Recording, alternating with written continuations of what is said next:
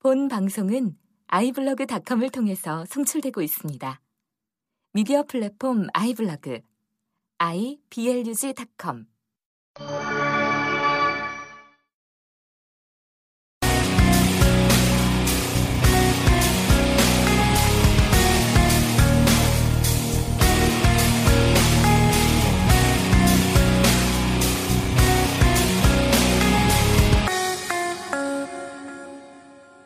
자, 세월호 참사의 진실을 추적하는 본격 탐사 보도 방송 국민정보원 14회입니다. 오늘은 그 광화문 국민농성장에 와서 어, 우리 유족들과 우리 변호사님 모시고 어, 지금 세월호 특별법이 어떻게 진행되고 있고 또 국민농성이 지금 어떻게 진행되고 있는지 그리고 어, 10월 7일 날 어, 검찰이 발표한 중간 수사 발표 이런 어, 관련 내용을 어, 중심으로 이야기를 좀 나눠보도록 하겠습니다. 먼저 우리 같이 진행하시는 세월호의 진실 저자 박동희 박사님. 네. 네. 아우 여기 저희 처음 나왔죠 네. 광화문에 네.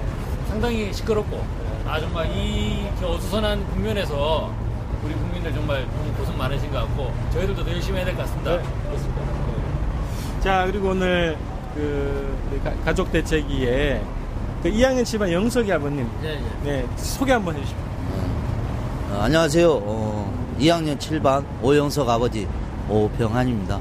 항상 제가 얘기를 하죠. 왜 아버지를 아버지라고 하는지 아, 우리 아들이 어려서부터 항상 태권도를 다녔고 어, 했기 해서 항상 어려서부터 아버지 아버지 지금까지 어, 갈 때까지 어, 아버지라고 불렀습니다. 항상 아버지 어머니 그래서 제가 항상 소개를 할때 어, 아버지라고 부릅니다. 어, 어, 반갑습니다. 어, 저는 여기 강화문에 어, 거의 60일이 넘은 것 같아요. 집에 한 번도 안 내려가고. 그래서 강화문에 대해서는 음, 허심탄회하게 어, 얘기할 수 있을 것 같아요. 자 그리고 어, 언론에서 자, 어, 자주 뵈시는 분입니다. 어, 법률적인 대책 이런 것들 다 어, 관할하고 계시는 우리 박주민 변호사님 좀 소개 부탁합니다. 예, 안녕하십니까. 저는 그 민주사회를 위한 변호사 모임 그 대한변협 소속 박주민 변호사라고 합니다.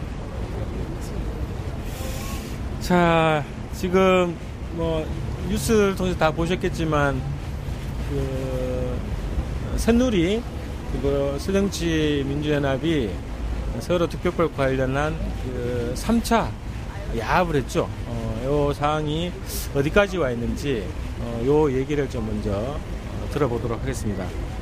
그 뭐 여당 그리고 야당 중에 어, 새정치 민주연합 이 두 양자가 만나가지고 세월호 특별법 관련한 얘기를 하는 와중에 어, 가족 대책이 또 불러서 어, 3자 협의라는 것을 했는데 실질적으로는 제가 보기에는 뭐 3자 협의라기보다는 어쨌든 모양을 갖춘 건 아닌가 어, 사진 찍기 위한 모양을 갖춘 건 아닌가 그런 생각이 드는데요.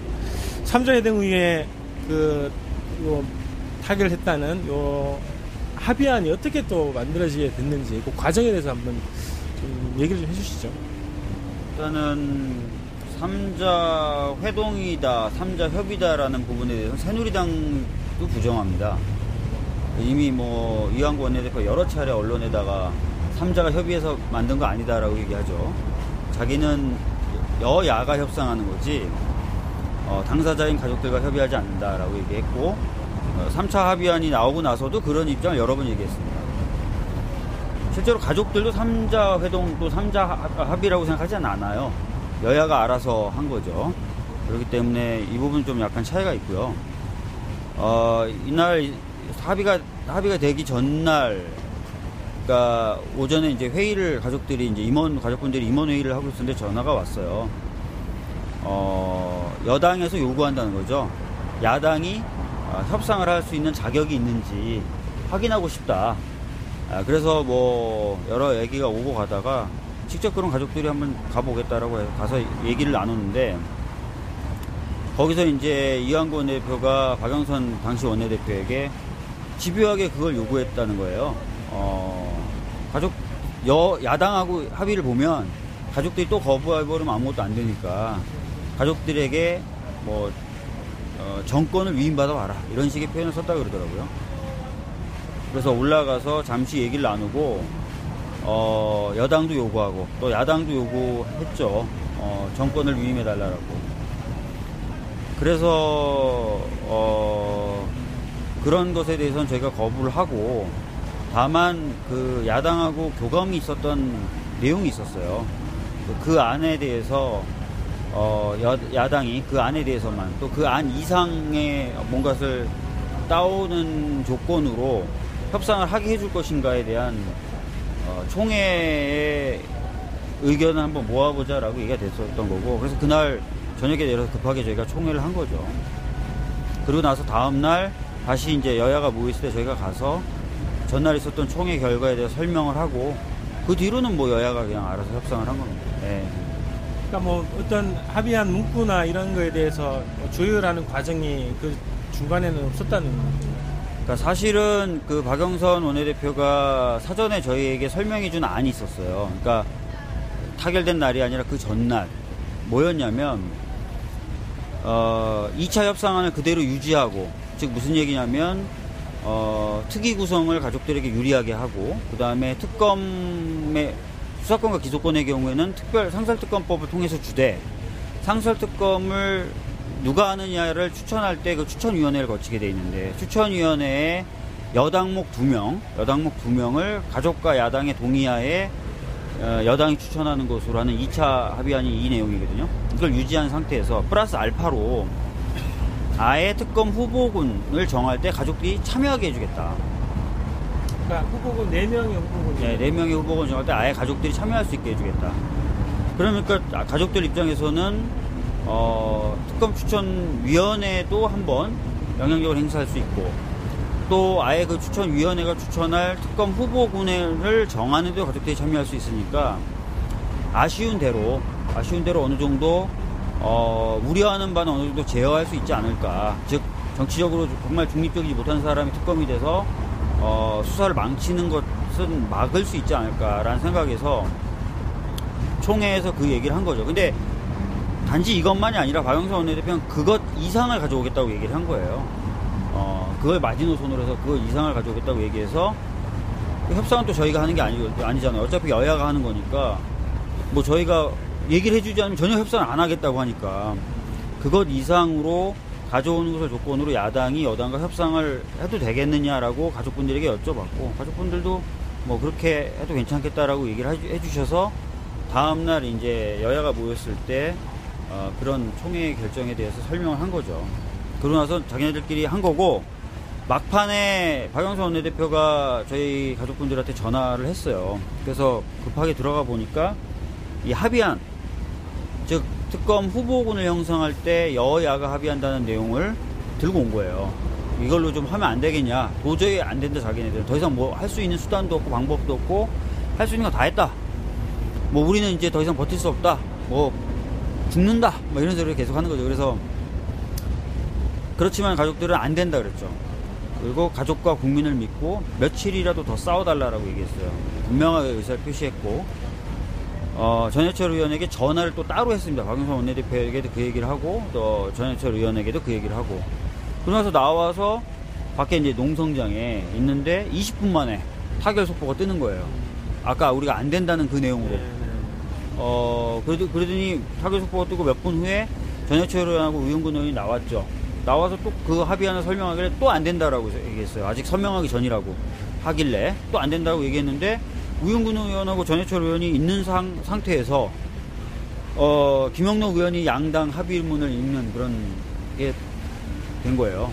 그러니까 협상, 그러니까 민주당 측의 협상 대표단이 나와 있는 상황에서 협상 대표단은 아니고 이제 협상의 간사격이죠 이분들은. 간사격이 아직 설명 안 됐다 하면서 막 설, 뭐 우리한테 설명하고 있는데 김영록 그 원내수석 부대표 새정치민주연합하고 이쪽이 그걸 읽고 있는 거죠 그 내용을.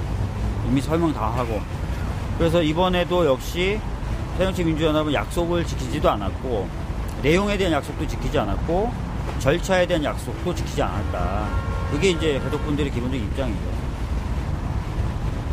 아버님도 같이 그 현장에 계셨었어요? 아니 아니요. 저는 강화문에 계속 아까 얘기했듯이 강화문에만 지키고 있습니다. 그 예, 핵심적인 내용을 뭐 어떻게 평가하십니까? 지금 3차 합의안 들고 나온 거에 대해서. 그러니까 사실 3차 합의안을 야당의 경우에는 자기네들이 어, 특검이 누가 되는지에 대해서 영향력을 행사할 수 있다.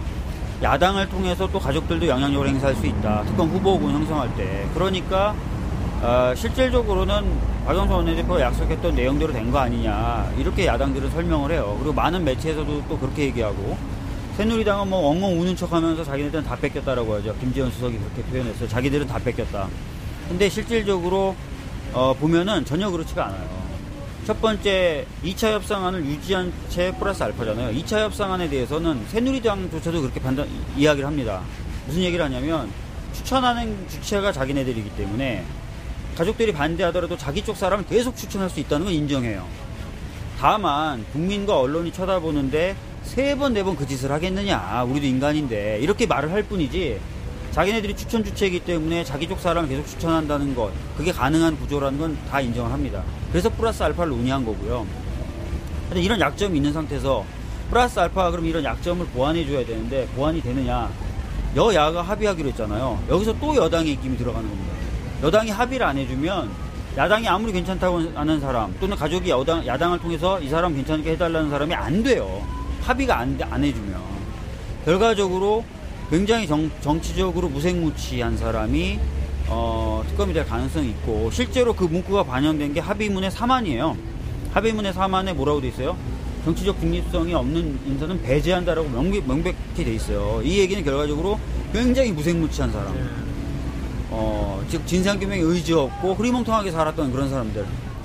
학자일 예. 수도 있겠네요. 뭐 그런 사람들을 하겠다는 어, 새누리당의 입장이 사망에 명백히 반영이 됐고 실제 이 구조도 그런 의도하에 만들어진 거고 실제로 새누리당의 어, 의도도 또 그런 식으로 작동이 될 것이다 앞으로.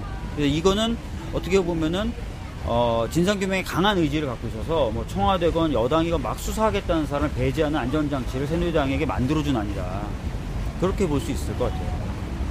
또 오히려 후퇴했다는 것이 유족 의 참여를 추후에 논의한다 뭐 이렇게 걸어놨단 말이죠. 그거는 어떻게 평가하십니까? 추후 협의를 하겠다라고 하면서 자기네들이 이거라도 해놨으니까 된 거 아니냐. 그리고 10월 말에 유병헌법이나 정부조직법하고 바터를 치면은 받아낼 수 있다. 막 이렇게 얘기를 해요. 근데 유병헌법하고 정부조직법이 청와대와 여당이 목을 매는 법일까요? 저는 아니라고 생각하거든요. 어, 그런 부분에 있어서는 제가 보기에는 굉장히 잘못 판단하고 있는 것 같고 또 하나는 야당이 이미 어, 국감이라든지 국회 일정에 동의를 해줬기 때문에 사실상 패를 다 뺏겼어요. 그리고 또 현재 남아있는 야당의 분위기도 남아 어, 협상에 있거나 하는 야당의 야당 의원들의 분위기도 그렇게 적극적이진 않습니다. 결과적으로 이 추후 협의한다는 것이 어, 야당의 어떤 이런 상황만 놓고 본다면 장식품이다 이렇게 생각할 수 있고요. 그래서 가족들과 시민들이 이 한 달 여야가 합의한 10월 말이라는 이 한 달의 기간을 어떻게 싸우느냐 아, 이게 굉장히 중요하다는 거죠. 그 저기 2차 합의안 때는 그 새정치민주연합 내에서 의원들이 막 저항을 했잖아요. 그래서 총회도 하고 해서 결국은 뭐 재협상 형식으로 이제 가기까지 됐는데 지금 요 사안에 대해서 어떻게 움직입니까? 지금 벌써 의총을 거쳤잖아요. 의총을 벌써 거쳤기 때문에 소수의 의원들이 뭐 좀 다시 해봐야 되지 않냐라는 말을 한다 하더라도 의총 합의를 깰 수가 없어요. 그리고 아시다시피 지금 새정치민주연합의 비대위는 각 개파의 수장들이 모여 있어요. 그래서 이게 어떻게 보면 새정치민주연합의 최종적인 벼랑 끝이에요 지금. 근데 이게 의총 결의를 깨버리고 뭐 이렇게 한다 그러면 당이 사실상 박살이 나는 건데 새정치민주연합은 그런 정치적인 부담을 가족들을 위해서 또 국민들을 위해서 질 각오가 돼 있는 정당이 아니에요. 그렇기 때문에 현실적으로 어렵다 이렇게 보고 있는 거죠. 물론 뭐 국민들이나 가족분들이 열심히 싸우시면 특히 이번에 검찰 수사 결과 발표를 보고 많은 분들이 공분을 하고 있잖아요. 그런 것들 통해 가지고 뭔가 정치적 계기를 만들 수 있다면 뒤집을 수는 있겠지만 가만히 놔두면 새정치민주연합은 뭘 하진 않을 겁니다. 이 3차 안에 대해서 가족분들 또 회의를 거치셨을 때그 분위기나 뭐 이런 건 어떠셨어요? 그때 당시 뭐 3차 합의권에 유가족은 멘붕에 빠졌죠. 한 며칠 저도 여 광화문에 있으면서 찹찹한 생각이 들었어요. 아, 이제 어떻게 싸워야 되나. 아, 그래서 우리가 여기 강화문에서 간담회를 많이 해요. 이제 여야는 끝났어요. 정치인들이 얘기를 해도 모르는데 썩었어요. 이건 분명히 정치를 떠나서 이 대참사가 있났기 때문에 아, 진실을 밝힐 건 밝히고 어, 해야 되는데 어, 당리당랑 아, 서로 숨기고 어, 하려는 그런 정치인들을 보고 굉장히 가슴 아팠어요. 그래서 우리들은 이제 간담회 하는 형식이 어, 우리 국민들이 나와야 된다. 어, 솔직히 그러잖아요. 어, 500만이나 서명을 갖다 들이대도 어, 이 정부 국회의원들은 꼼짝을 안 해요. 그러면 이게 진정 아, 민주주의인가 이 나라가 민주주의인가 아, 그런 의심이 들어요. 아, 많이 구태해졌다. 아, 서명을 그렇게 많이 들이댔는데도 어, 국회의원들이나 정부에서 꼼짝을 안 되면 우리들을 아주 무시하는 것 같아요. 국민들을 무시하는 것 같아요, 솔직히. 그래서 이제 우리 어, 유가족은 그렇습니다. 정치인들은 많이 썩었기 때문에 국민들이 들고 나와야 된다. 들고 나와서 분명히 바꿔야 된다고 생각합니다. 다시 민주주의로 가야 된다고 생각합니다. 그래서 저희들은 이제 예, 학생이나 국민, 단체, 예, 그 국민들, 그래서 우리 유가족이 앞장설 테니까 끝까지 이건 싸워야 된다고 생각합니다. 지금 뭐 그러면은 뭐 이 국정감사 이후에 10월 말에 이거를 통과시키겠다는 그런 일정으로 지금 가고 있는 거죠. 네, 맞습니다. 10월 말에 하겠다라고 얘기를 하는 거죠. 그래서 뭐 저도 그 말씀 해야 되지 않습니까? 저도 자리에 앉아 있으니까 존재감이 없어져가지고. 그 제가 새누리당 그 정부 쪽에 하는 이야기들을 쭉 들어보면 이런 생각이 들어요. 이 사람들이 시간에 대한 개념을 만들지 않는 거예요. 그러니까 이제 모든 이야기들이 아까 박준희 변호사님 말씀이 우리가 그러겠느냐. 우리가 세 번, 네 번 국민들이 싫어하는 사람을 올리겠습니까? 미래에 일어날 일이잖아요. 그러니까 지금이 아니고. 근데 이제 이런 부분들은 시간을 거꾸로 돌려가지고 과거의 새누리당이 어떻게 했는가. 요거를 보면은 이제 명백히 드러나는 것인데 정부나 이제 여당 쪽에서는 과거에 우리가 무엇을 했는가, 앞으로 우리가 무엇을 하겠는가 이런 것들을 다 배제를 시키고 국민들에게 망각을 시킨 상황에서 상식적으로 우리가 그러겠습니까? 라는 이야기를 계속 하고 있는데 이건 기본적으로 저는 우리 국민들을 이 우매화시키는 국민들을 아주 멍청한 세력으로 비하하는 그런 정치권의 매우 뿌리 깊은 근성이라고 생각이 들어요. 뭐 알겠냐 이거죠. 몇 달 지나고 몇 달 지나고 쌩 까면 뭐 다 까먹을 거 아니냐 이런 식의 아주 국민들을 비하하는 이런 관점이 있다는 생각이 들어요. 그리고 또 검, 저 이번에 이제 중간 수사 결과가 발표가 나는 것도 상당히 좀 시기가 기분이 나빠요. 절묘한 건가? 아니, 야당에서 이런 식으로 덜커덕 합의를 하고 나니까 그러니까 실질적으로 이제 세월호 특별법이 야당이 더 이상 이제 운신을 할 수 없는 상당히 말뚝을 박아버렸지 않습니까? 어찌든 표현으로 보면. 야당이 말뚝을 박아서 새누리, 그 세월호 특별법을 더 이상 이제 어떻게 할 수 없는 상황이 되고 나니까 수사 결과를 이제 발표를 해버리는 것 같은 그런 생각이 만약에 야- 지금 이제 이 세민연에서 아직 당적인 입장이 결론 나지 않았어요. 의원총회가 이루어지지 않았어요. 만약에 그런 상황에서 경찰이 이와 같은 수사 결과를 발표하겠는가? 마치도 이제 순서가 예, 정해져 있는 듯한 느낌이 드는 거죠. 10월 말 특별법 통과를 위한 정치 포석이네. 수순이라고밖에 아, 그렇게 보이는 거예요, 그냥. 예, 아니, 또. 그러니까 저는 유병원 정치 정관계 로비에 대해서 전혀 없다 그러잖아요. 그러니까 딱 이 생각이 드는 거예요. 와, 이게 합의 도장 찍어주고 나니까 깨끗이 정리해주는 거 아닌가, 검찰이. 뭐 이런 느낌도 드는 거예요. 여든 야든 아무도 없다, 이러면서. 아, 야. 다들 행복하지? 이러면서 해준 것 같아요. 느낌이 왠지. 예. 골프채가 몇십억에서 3천만 원으로 쓰러들고 예. 아니 그거 골프채 아니더라도 정관계 로비는 할 수 있거든요. 그리고 막대한 자금력 있고 현금 장사하는 사람이라서 그런데 그 사람에 대한 정관계 로비는 전혀 없다. 여든 야든 전혀 없다. 이렇게 해버리 딱 해주는 거죠. 그러니까 제가 생각하기에 모르긴 몰라도 몇몇 의원들이나 정치인들 좀 안도의 가슴을 쓸어내리지 않았을까 이런 생각도 좀 들고요. 썩었다니까요, 정치인들이. 수사기관이 없다고 할 때가 뭐 이상하지 않습니까? 그렇죠. 아니, 검찰이 어떻게 없다는 말을 이렇게 잘할 수 있어요? 아니, 절묘하게 잘 맞히잖아요. 세월호 터지고, 유병원, 어? 터지고, 또, 어? 유병원 죽어서 나와. 절묘하게 지금 잘 들어맞잖아요. 절묘하게 쟤네들은 짜맞추기식 하는 것 같아요. 그래서 이게 컨트롤 타워가 있다. 이, 이, 사, 이, 사, 이런 과정에서. 상황에서는 저쪽에서 컨트롤 타워를 기가 막혀요. 예. 썩은 정치인들이어도 기가 막히게 잘한다고. 그때 당시 세월호가 이렇게 했을 때 어, 컨트롤 타워가 제대로 됐다면 어, 진짜 다 구했겠죠. 이런 데는 너무 머리가 그래서 국회의원들이 어, 지금에 봐서는 잔대가리죠. 잔대가리 잘 굴리더라고요. 그래서 이게 그 검찰 중간 수사 발표 잠깐 얘기를 좀 하고 가야 되겠는데 이어서. 어 이게 이제 어쨌든 뭐 사고 원인 그리고 구조 과정 그리고 각종 뭐 이제 그 인허가 비리 관련한 여러 가지 한 다섯 개 항목으로 분류를 해가지고 이제 발표를 했는데 이거를 하나하나 저희가 좀, 좀 심도 있게 향후에 어, 분석 검증하는 이제 방송 좀 해야 될 것 같긴 한데 오늘은 이제 관련해서 간단하게만 좀 언급을 하고 가야겠는데요.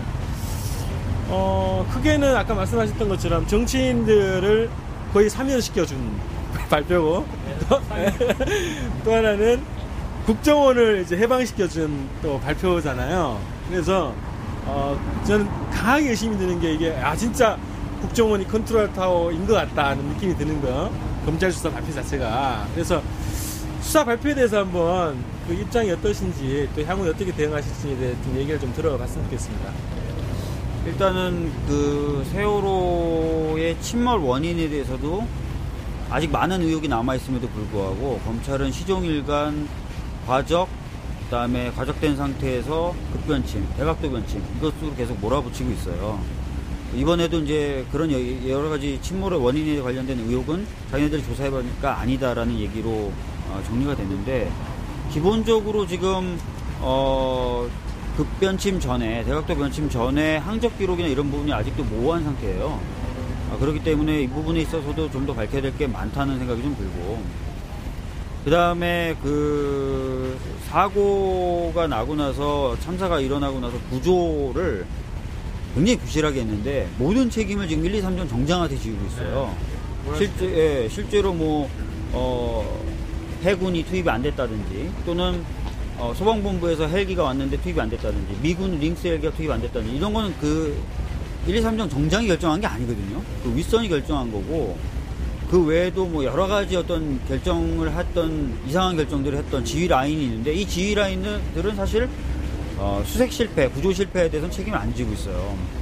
어, 그리고 언딘과 관련해서도 언딘 리베로호의 어, 투입 과정에 대해서만 문제를 삼고 있지 언딘 자체가 이 구조와 수색 작업에 투입된 배경에 대해서는 전혀 조사를 하지 않고 있습니다.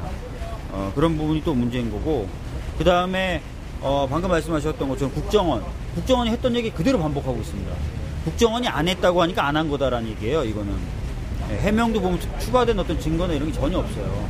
국정원이 보안 측정을 하면서 아홉 개 지적 사항만 냈다고 하니 이거는 아니다. 이런 식으로 그냥 끝내버린 게 된 거거든요. 유병원에 대해서는 아까도 말씀드렸지만 골프채 관련된 이야기만 하나 들춰보고 정관계 로비 없다. 이렇게 해버리고요. 그 다음에 세월호 선내 영상, CCTV 영상 저장 장치 DVR 꺼진 시각이 좀 차이가 난다.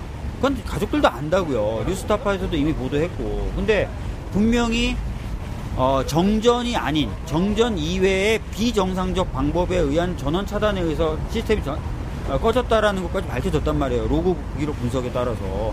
그럼 당연히 어, 코드를 누가 뽑았는지에 대한 부분도 수사가 돼야 되는데 그런 얘기 전혀 없이 시간 차이만 난다. 시간 차이 나니까 고- 고의성, 조작 가능성은 없다. 이런 식으로 이상한 결론들을 다 내버린다는 거죠. 그래서 전반적으로 지금 이 수사는 진실을 밝힌다기보단 진실을 은폐하고 또 책임자들 낱낱이 밝혀내는 것이 아니라 꼬리를 자르는 그런 수사인 것으로 보여진다는 거죠. 예. 그 가족들 측에서는 관련해서는 뭐 향후 일정, 계획이나 일정 어떻게 잡고 계십니까?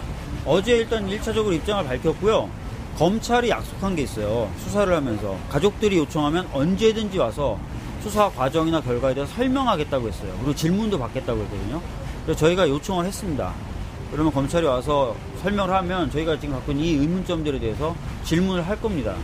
제대로 답변을 못 한다면 저희가 사실 그런 것들까지 다 포함해서 공개적으로 문제 제기를 해볼까 생각 중에 있어요. 그러니까 그거는 그 설명의 자리는 비공개로 비공개가 되겠죠. 음. 아무래도 수사 어떤 비밀이나 이런 게 있으니까 검찰이 가족들만 좀 듣게 하겠다라고 입장을 가- 어, 밝힐 것 같아요. 네. 그 세월호의 진실 저자신데 검찰 중간 수사 발표에 대해서 좀 얘기를 해주셔야 될 것 같아요. 일단 뭐 종합적으로 볼 때 검찰이 맨 처음에 그러니까 4월 말 4월 말경에 이제 하던 이야기가 저는 그대로 이어진다고 봐요. 그러니까 뭐 시간은 사실 5개월, 6개월여가 지났지만 그 사이에 조사에서 뭔가 진전되는 내용이 있어야 되는데 어, 그런 부분들은 사실상 전무하지 않나. 있다면 뭐 유병환 전 회장의 그 골프채 없다는 거, 예, 그런 정도가 더 추가되는 것 같은데 사실 그거를 보면은 한 게 없다는 것 같아요. 한 게 없다는 것 같고 저는 예전에 영화 살인의 추억이 있잖아요. 살인의 추억에서 왜 그 형사였던 송강호가 살인 사건 현장 뛰어들 때 그 어수선한 그 수사 분위기 있지 않습니까? 막 폴리스 라인도 다 건너가 버리고 막 증거 채취는 고사하고 전혀 기본이 안 이루어지고 있는 수사 그런 모습을 보는 것 같고 수사관의 감과 직감으로 그냥 막 이런 거 아니냐라고 때려 맞추면 그렇게 뭉개버리는 그런 방식의 수사라는 느낌이 밖에 들지 않아요. 왜냐면은 수많은 의혹들에 대한 해명이 없기 때문에 그냥 믿으라라는 거 아닙니까? 여기가 무슨 뭐 저희가 무슨 뭐뭐 기독교 이런 믿습니까 이런 거 하는 건 아니잖아요. 그죠? 그런데 국민들에게 계속적으로 믿어라. 마치 괴벨스의 이야기를 듣는 것 같은 그런 느낌이 들어요. 그래서 전혀 현 단계에서 신뢰할 수 없지 않는가. 오히려 국민들의 분노가 폭발시키는 가만히 보면 정부가 하는 일을 보면 잊을만 하면 사건을 터뜨려요. 분- 국민들의 분노를 이제 건드리는 거죠. 근데 이게 절묘하게 시간이 타이밍이 조절, 조절이 되면 보니까 이런 식으로 터트리면서 그들의 문제들을 하나하나 덮어나가는 이런 수순을 보이는 것 같은데 아, 상당히 저는 좀 뭔가 좀 우리 국민들이 좀 강한 그런 이제 목소리를 내야 되지 않은가 생각이 듭니다.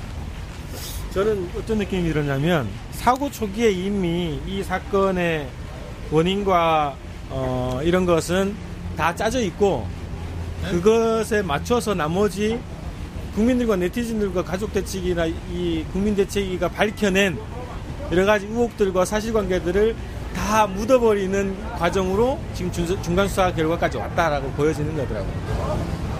저는 이게 사실상 최종 수사 결과라고 봐요. 안, 바, 안 바뀌겠죠, 얘네들은. 저희가 그렇기 때문에 저희가 이 특별법과 이- 이렇게 이야기 주장을 하는 건데 지금 뭐 정부 쪽에서 조사를 해봐야 지난 5개월간 전혀 바뀐 게 하나도 없는 게 바뀐 없는데 최종 수사 결과가 아마도 제대로 나오지도 않겠지만 그게 나와 봐도 별반 뭐 달라지는 건 없지 않겠나 생각이 듭니다. 천안함 때도 그랬지 않습니까? 그렇죠. 자, 이제 그래서 그 검찰의 발표 관련해서는 저희가 따로 다른 다음 시간에 어, 하나하나 좀 그, 검증을 하는 좀 시간을 갖도록 하겠고요.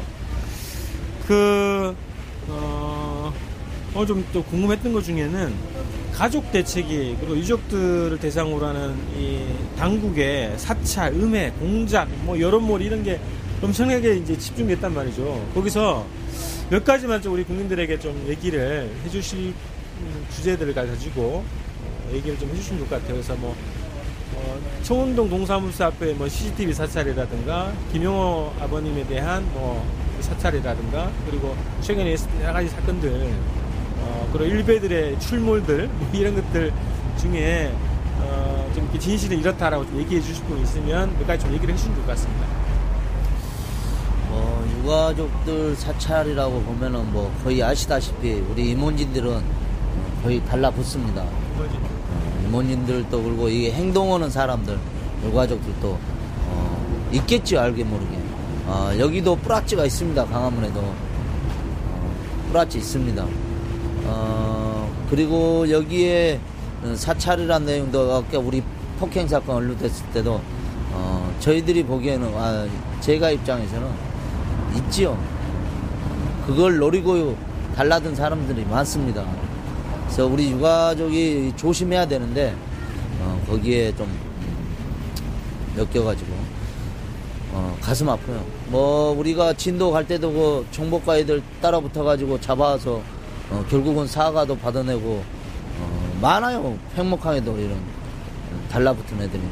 그렇지만 우리가 거기에 어, 굳이 속지 않고 어, 우리 나름대로 행동만 정확하면 음, 싸워서 이길 수 있고 보고요.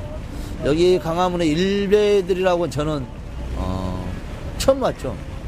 어, 진짜 아, 태어나서 어버이 연합은 그나마 조금 이해를 했죠. 어, 나이 드신 분도 있고 해서 그렇지만 일베들이 나온다길래 어, 직접 저 이수신 동상 분수대 옆에 보니까요.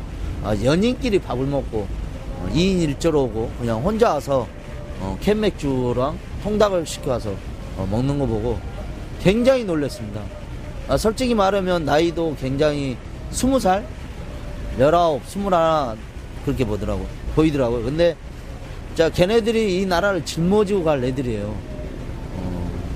어, 이렇게 가슴 유가족 가슴 아픈데 와서 이렇게 행동한다는 게 대해서 어, 저는 상상도 못했어요. 어, 너래 어, 막말을 하고 간 애들도 있고요. 어, 왜 유가족이 여기 와서 그러는지 어, 얘기도 좀 했어요. 한 스무 살 먹은 애하고 어, 그런데 상상을 그냥 어, 고지시켜. 음, 얘기가 안 통한다. 내가 특별법에 대해서 이렇게 얘기도 하면요. 어, 고지시켜갖고 안 통해요.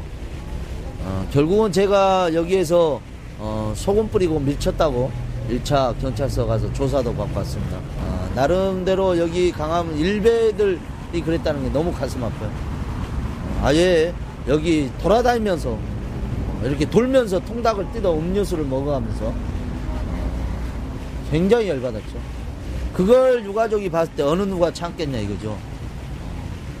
그래서 제가 소금 뿌리고 했죠.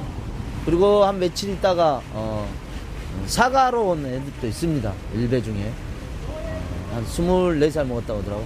내가 저쪽 건너편에서 어, 담배를 피고 있는데 어, 사과로 왔더라고. 어, 죄송하다고. 그래서 저희들은 처음에 안 믿었습니다. 어, 안 믿고 욕을 했죠. 너 거짓을 하지 마라. 얘, 얘가 본심이냐? 그랬더니 자기는 본심이라고 하면서 인사를 90도로 넘게 몇 번을 하더라고. 그래서 어, 강화문에 와서 사과를 한다길래 어, 거기까지 갈 필요 없다. 어, 우리가 유가족이다. 어, 우리한테 사과하고 어, 이불도 어, 바꿔서 어, 주고 간다길래 받았습니다.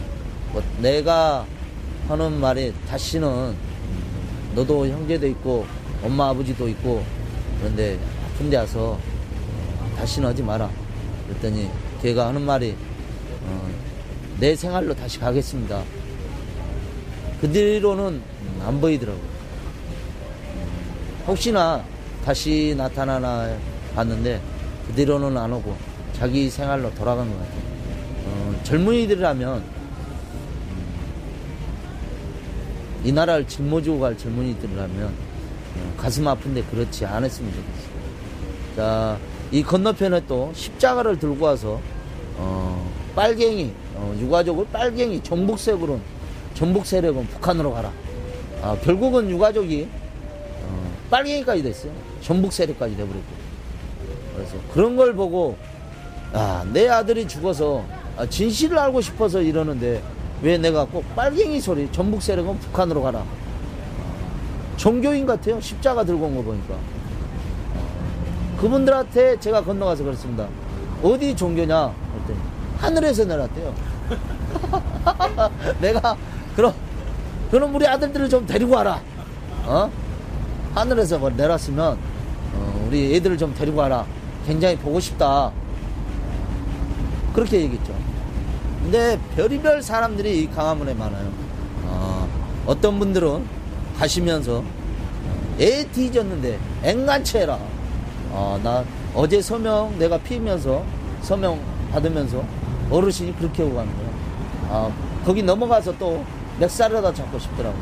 아, 저런 분들도 같은 시민이다. 우리가 싸워서 이기면 저 사람들도 아 유가족이 아, 진실이었구나 걸 보여주기 위해서 참았습니다. 음, 밤에는 술 드시고 와서 음, 우리 유가족을 계속 가슴 아프게 하는 강화문에 와서 어, 제발 좀 음, 같은 국민으로서 어, 유가족들 가슴 좀 그날도 야당에 뒤통수를 세 번이나 당했는데 어, 국민들까지 그러니까 더 어, 힘듭니다. 제발들 국민 여러분 이거 TV를 보시는 분 어, 제발 좀 와서 어, 1호는 못 해줄 망정 어, 유가족 가슴 안 아프게 좀 해줬으면 감사하겠습니다. 그래서 그 그러니까 유족들 그이그 세월호 진실 규명 투쟁의 과정에서 여러 가지 뭐 법률적 문제도 다 이제 감당하시는데 왜곡되고 조작되고 막 이렇게 되는 거 있지 않습니까? 뭐 대표적으로 몇 가지만 좀 소개해 주시죠. 뭐 이제는 뭐 아시는 분들은 지겨우실 텐데 이번에 통과시키려고 했던 그리고 여야가 합의했던 그 진상규명 법에는 아시다시피 이제 배상이나 보상에 대한 내용이 없다는 거죠. 어, 그러니까 뭐 의사상자 지정이나 대학 입학 특례도 없는 거고요. 그, 그, 렇기 때문에 그런 부분에 대해서 계속 오해를 하고 계신 분들 어, 제대로 알아주셨으면 좋겠고 또 일부는 이미 뭐 가족분들이 엄청난 보상을 받은 걸로 아시는 분들도 계세요. 근데 정부로부터 지금 받은 거 없죠. 없다는 거 그런 것도 좀 알아주셨으면 좋겠고 어. 그 다음에 이제 또 법리적인 마타도도 많이 돌았잖아요. 뭐 진상조사위원회 내부의 수사권과 기소권을 넣으면 뭐 헌법에 위반, 위배 된다. 헌법에 위배되는 거 없고요. 대한변협이 만든 법안이고 이 법학자 260명이 넘는 법학자들이 아무 문제 없다라고 얘기했죠. 아 그다음에 뭐 사법 체계를 흔든다 그랬는데 전혀 역시 그것도 아닌 거. 단지 심지어 여당 협상 대표인 주호영도 공개적으로 그렇게 얘기하잖아요. 진상조사위원회 내 수사권 기소권 넣어도 된다고 생각한다. 정책위 의장이. 어. 다만 어떤 사람이 그 사람이 되느냐가 중요하다. 이렇게 다 얘기하잖아요. 그래서 결과적으로 사실은 그런 법리적 마타도, 법리적인 주장도 사실상 마타도였다. 그런 것도 좀 알아주셨으면 좋겠고, 어, 끊임없이 이제 조작, 왜곡, 거짓과 싸워왔던 것 같고요. 특별법 관련해서도 지금까지 또 가족분이 싸우셨던 것도 앞으로도 계속 그렇게 싸워야 된다. 저쪽은 계속 별거 아니었다, 교통사고다라고 덮어버리려고 할 거고 아, 가족들이나 국민분들은 그게 아니다. 우리 사회의 여러 가지 구조적 문제들을 볼 수 있는 사건이다. 그것들이 나타난 사건이다라고 해서 또 계속 또 파헤쳐야 되는 거고요. 그런 과정들이 남아있는 것 같습니다. 그 뭐 공안 당국이나 이런 당국에서 가족들에게 직접적으로 뭐 이렇게 막 공작 사례가 있나요? 방금 말씀하셨던 것처럼 어, 사찰을 하다가 경찰이 두 번 적발이 됐죠. 가족들에 의해서 두 번 발견이 됐고 그 다음에 국회에서 밝혀진 바에 따르면 4월 16일부터 5월 21일까지 1000명이 넘는 정보관이 동원이 됐죠. 그 유족들 주위로. 네, 횡목항하고 단원고 분향소 이쪽에 1000명이 넘게 한 달 조금 넘는 기간 동안 대단한 인원이 투여된 거죠. 심지어 가족분들이 처음에 어, 구조 전문가인 줄 알고 얘기했던 해경의 파트너도 알고 봤더니 정보관이었다는 얘기도 있었어요. 그러니까 그 정도로 어, 진상을 규명한다든지 어, 생명을 구한다는 것보다는 어, 그렇게 정보관을 투입해서 동향을 체크하는 것들 그런 것들에 집중해 왔었다는 거고 또 유명한 얘기도 있잖아요. 그때 청와대로 올라오시려 걸어서 가시는데 경찰들이 쫙 막고 체증하고 왜 막냐 그랬더니 가족들의 안전을 위해서 막았다. 아, 대법원 판례에 의해서 이미 확인된 거지만 불법 집회, 서울의 불법 집회를 하러 간다. 설사 이게 불법 집회를 하더라도 하더라도 원거리에서 이동하는 걸 막을 수는 없다. 이게 대법원 판례거든요. 그런 것도 다 무시하고 다 막는 거죠. 유족임에도 불구하고 판례도 무시하고 유족임인 것도 무시하고 무조건 막는 거죠. 그런 식으로. 어 그리고 뭐 아시다시피 뭐 많잖아요. 여기서 광화문에서 청원동 올라가려 그러면 뭐 불신검문 요건도 안 되는데 불신검문하고 뭐 노란 배지만 달았다고 해서 무조건 못 지나가게 하고 그런 것도 굉장히 많았거든요. 사실 그렇게 계속 어떻게 보면 당하시다 보니까 가족분들은 트라우마가 생기고 어, 괜히 뭐 경찰이나 공권력에 대한 약, 어, 적대감도 생기고 그렇게 됐던 것 같은데 그 원인은 다 어떻게 보면 공권력 정부 측에서 제공한 거죠. 네. 자, 광화문 농성이 어, 계속되고 있습니다. 어, 그 언론에서 많이 관심을 갖지 않고 보도도 잘 하지 않고 그렇지만 끊임없이 이곳에서 농성이 이어지고 있고 어, 곳곳에서 지금 천막이 좀 운영되고 있습니다. 이따 저희가 이제 좀 보여드리겠는데요. 어, 그리고 주말마다 집회가 있고 어, 여러 가지 이제 그 계획들을 가지고 있는데요. 광화문 농성을 직, 직접 이제 담당하시는 가족 대책에서 담당하시는 분이시니까 어, 떻게 진행되고 있는지 그리고 가족 대책에는 또 어떻게 활동하는지 그 얘기를 좀 해주십시오. 지금 강화문 돌아간 거는 지금 추석 때에 비하면 사람이 많이 떨어졌죠. 그래서 조금은 아쉽기도 해요. 어, 이 진실을 밝히기 위해서는 국민들이 많이 동참을 해줘야 되는데 특히 그, 그나마 그래도 낮에는 이렇게 많은 분들이 좀 왔다 갔다 하면서 얘기도 하고 있는데 밤에는 솔직히 좀 많이 요즘에는 썰렁해졌어요. 어, 날씨도 추워서도 그러겠지만 좀 잊혀지지 않나 아, 너무 아쉬워요. 이, 이렇게 제가 생각하기는 이렇게 사람들이 뜸해지면 음, 이 세월호도 또 묻혀지지 않을까 은근히 겁이 나요. 하지만 많은 국민들이 어, 집회 때나 어, 문화제 때 많은 분들이 오면 어, 싸울 수 있겠다 힘이 생겨요. 솔직히. 그래서 지금 어, 강화문에 이 돌아가는 거는 5시에 뭐 국민 간담회 어, 유가족이랑 저랑 어, 우리 어머니들이 청동에 내려서 간담회를 할 때는 좀 있습니다. 어, 문화제까지는 그래도 사람들이 에, 지금은 괜찮아요. 어, 많이 호응해 주시고 그래서 저희들이 호소하는 거는 항상 그렇습니다. 어, 저희들이 강화문에 어, 이제 아까 가족 대책위에서 뭐 어, 얘기는 나오겠지만 어, 저희들은 이 국민들과 같이 있기 위해서는 강화문도 굉장히 중요하다고 생각해요. 어, 국민들이 알고 싶어한 게 그래도 순수 시민들도 많이 오고 학생, 음, 대학생들, 단체분들이 와서 많이 물어봅니다. 어, 유가족이랑 간담회 도면서 그래서 제 생각인데 이 간담회 자리는 계속 이 강화문은 음, 지켜야 되지 않을까 싶어요. 국민들도 알 권리가 있어요. 어, 우리가 어떻게 어, 또 다른 데로 가게 되면 국민들은 이 세월호를 잊을 확률이 많아요. 그렇지만 우리가 여기를 계속 유가족이 있으면 국민들이 많이 와서 물어보고 그래서 제 생각인데 여기 강화문은 어, 이 세월호가 끝날 때까지 있으면 국민들도 더 많이 이제 호응을 해줄 거라고 생각합니다. 그래서 지금 아직까지는 이 세월호가 6개월이 다 됐지만 잊혀지지 않고 꾸준히 이렇게 온다는 것 진실을 밝힐 수 있다고 저는 이제 확신을 갖고 싶어요. 그래서 국민들도 굉장히 많이 오셔서 우리 유가족이랑 끝까지 같이 싸웠으면 하는 생각입니다. 지금 이 광우 농성장하고 그 초운동 앞에 농성장하고 이거 어떻게 지금 운영을 되고 있어요? 어, 청운동은 아시다시피 어, 머니들이 지키고 있죠. 어, 박근혜 대통령께서 뭐 대통령이라 해도 되는지 모르겠어요. 어, 약속을 한 거 있잖아요. 언제든지 와서 면담을 하겠다. 어, 울면서 어, 그랬잖아요. 진실을 밝히겠다고. 책임자 처벌하고. 어, 대통령이 약속을 해놓고 그걸 안 지키기 때문에 여자의 입장으로서 엄마들이 거기 가서 지키는 겁니다. 어? 그럼 약속을 지켜야죠. 그래서 엄마들이 1인 시위도 오픈수대 가서 어, 지금 그러는 상황이에요. 어, 여기 강화문은 저희 어, 유가족이 간담회 있으면 청운동에서 내려오고 다시 올라가고 그래서 지금은 호응이 괜찮아요. 간다음에 갔는다. 국회도 또 사수해야 되고.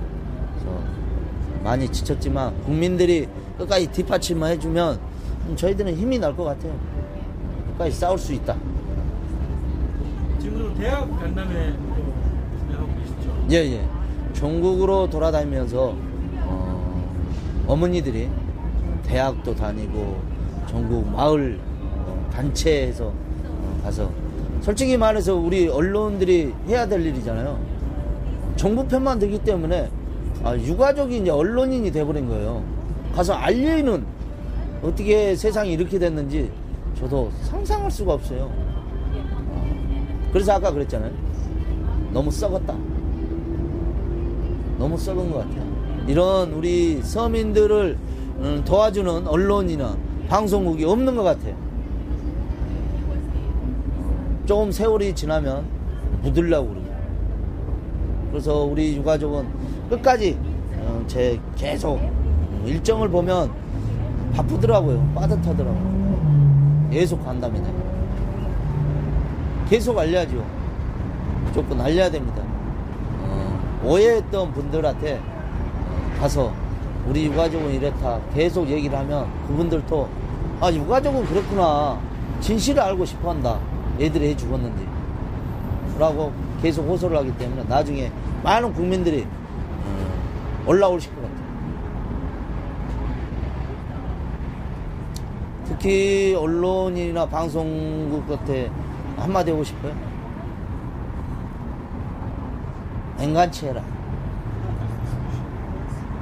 우리 서민들을 위해서 제대로 좀 언론이나 방송 좀 해주지, 해주면 안 되냐. 어, 그런 얘기 하고 싶어요.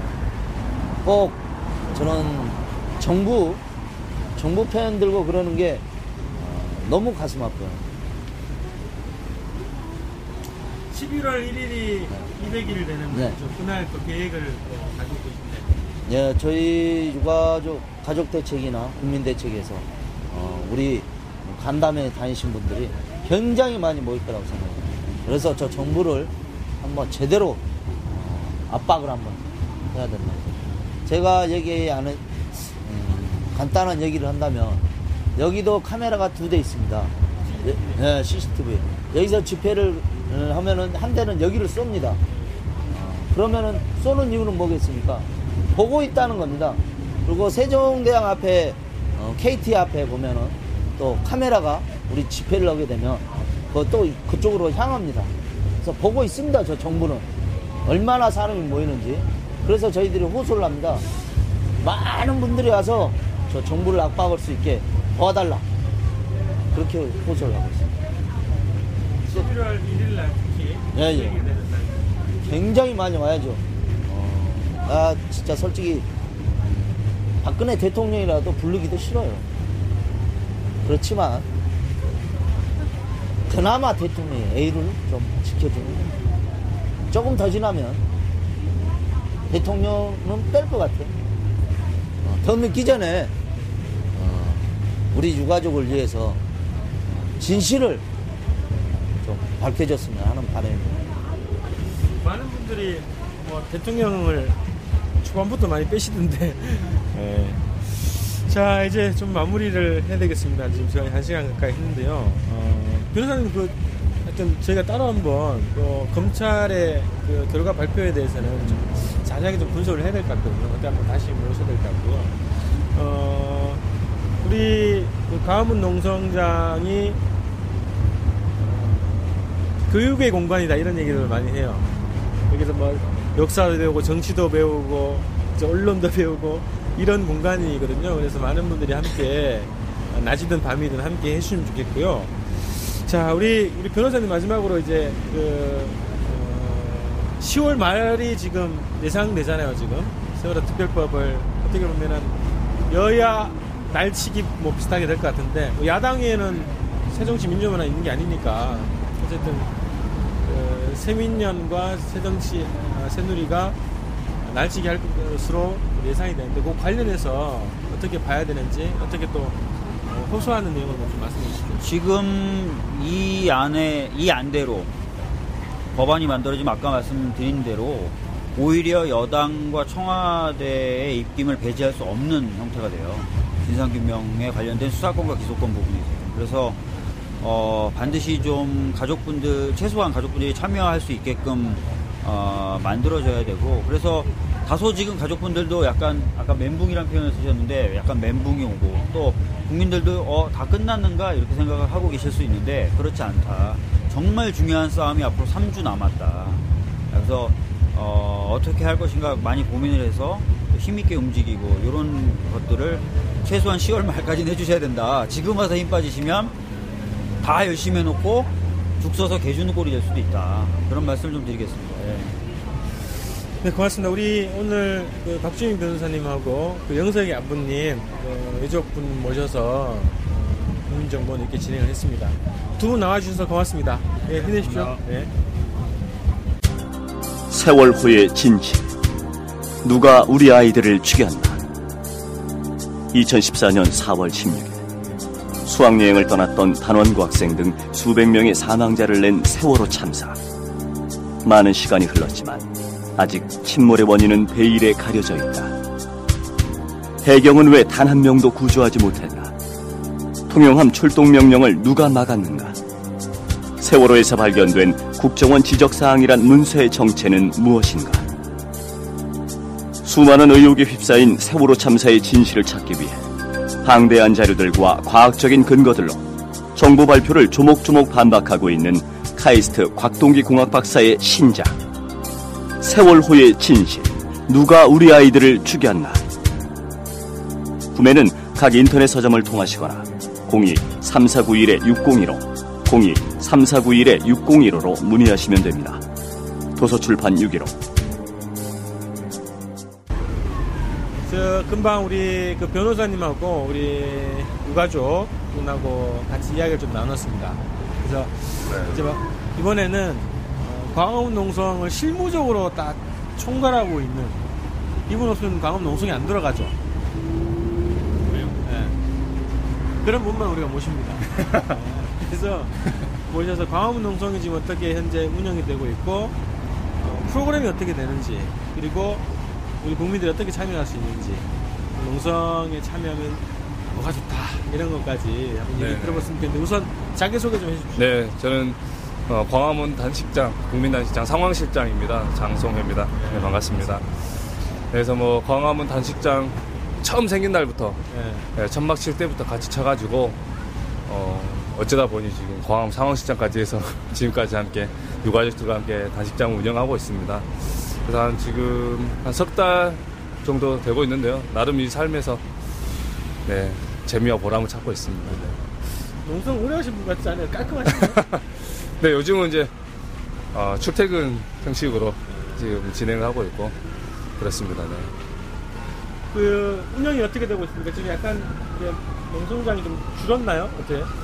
네, 농성장 그 규모는 항상 똑같이 지금 유지되고 있는데요. 네, 농성장 기본 이제 시민들이 이 자리를 이제 지켜주시면서 운영이 되고 있습니다.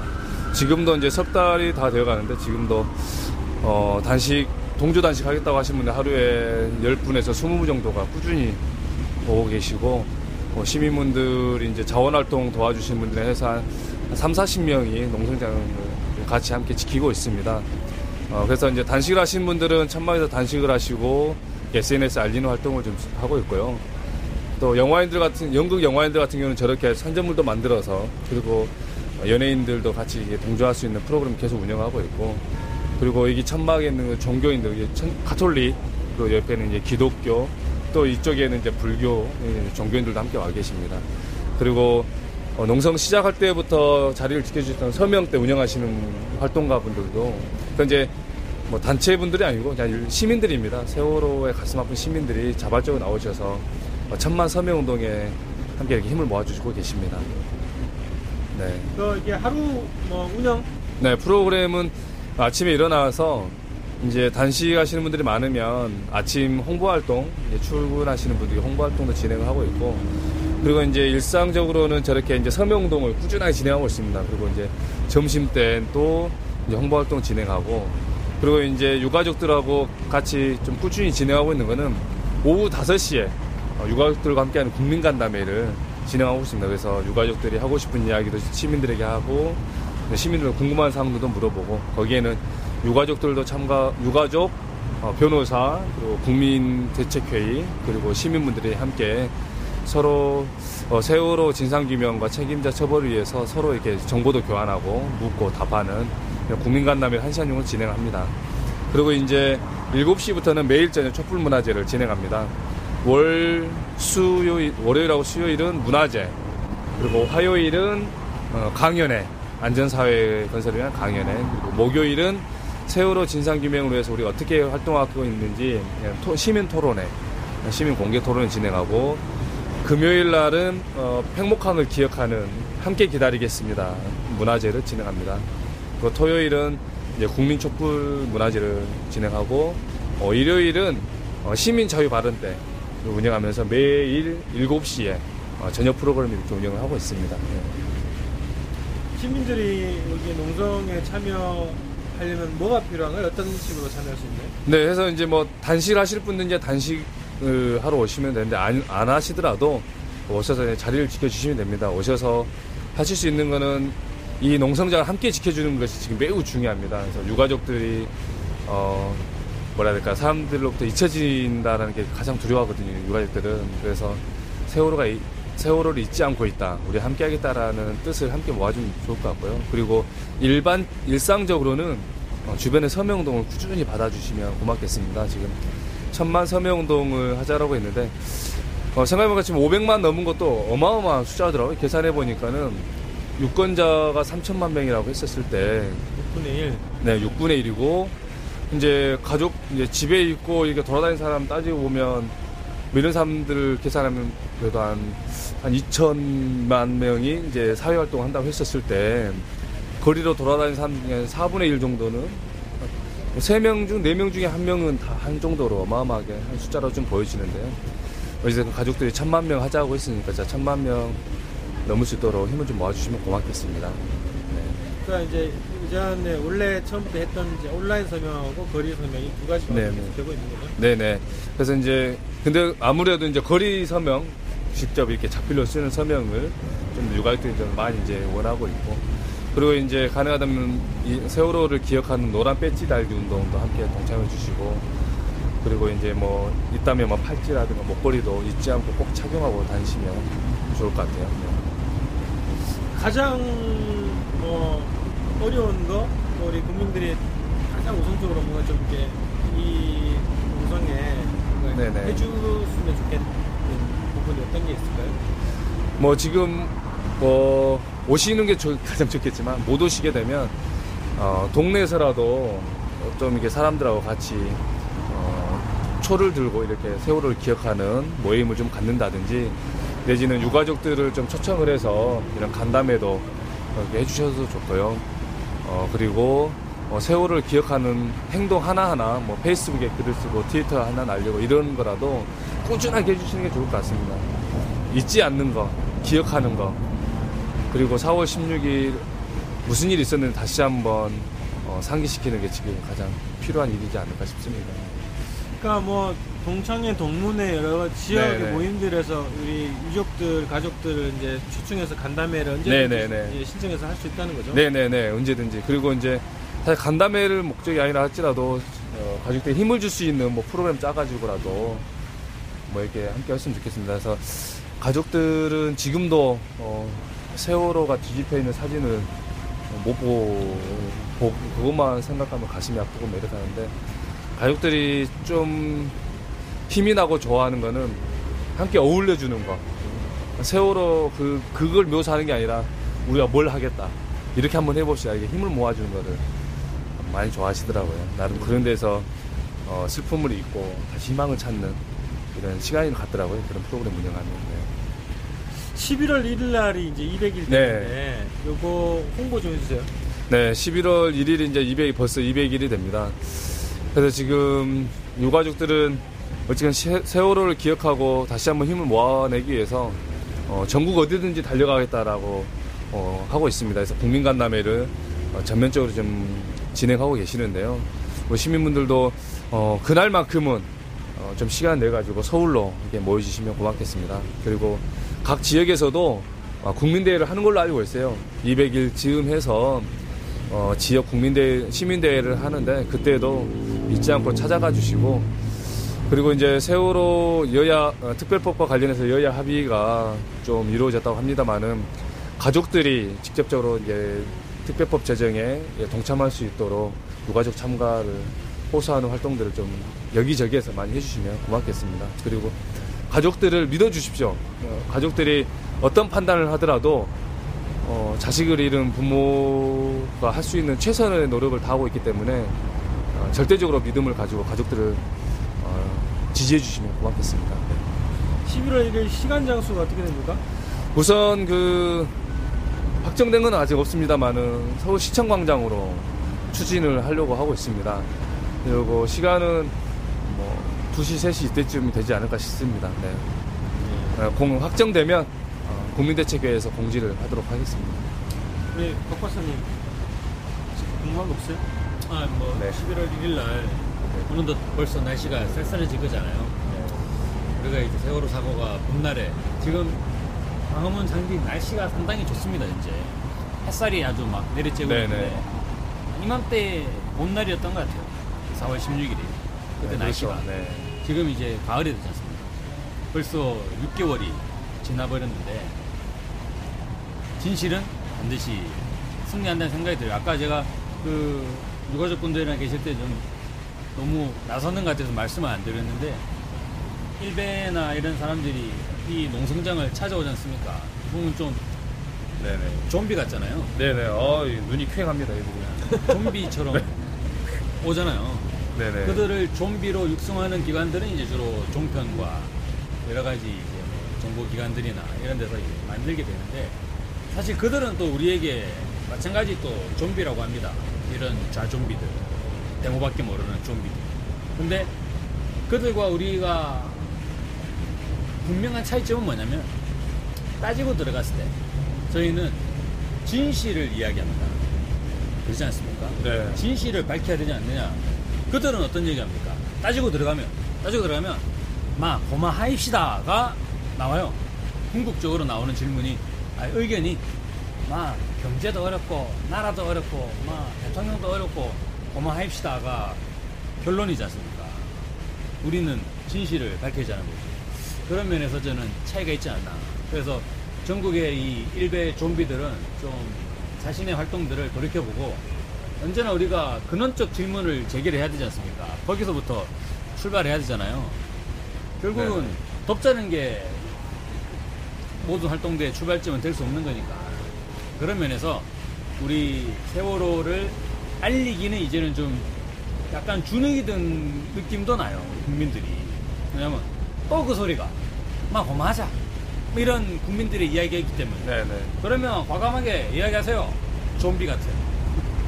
박근혜의 네. 좀비. 그런 생각이 듭니다. 좀 200일 제대로 한번 만들어 보죠. 네네. 뭐 마지막으로 우리 국민들에게 네. 아, 네. 그래서 뭐 시간이 이렇게 좀 많이 흘러가고 있습니다만은 어, 진짜 지치지 않는 게 예, 중요할 것 같습니다. 그리고 지치지 않고 거리로 나와 주시는 거 그리고 유가족들을 믿고 어, 세월호를 잊지 않아 주는 거 이게 좀 절, 절실하고 어, 절박한 요구 절박합니다. 그래서 우리 국민 여러분들도 어, 방금 이렇게 박 박사님께서 말씀해 주신 것처럼 어, 이제 그만하자라는 이야기에 어, 진짜 더 열심히 하겠다는 독을 품고 거리로 많이 나와주시면 고맙겠습니다. 아직까지 진실은 밝혀진 게 아무것도 없습니다. 이런 플레임 하고 있는데요.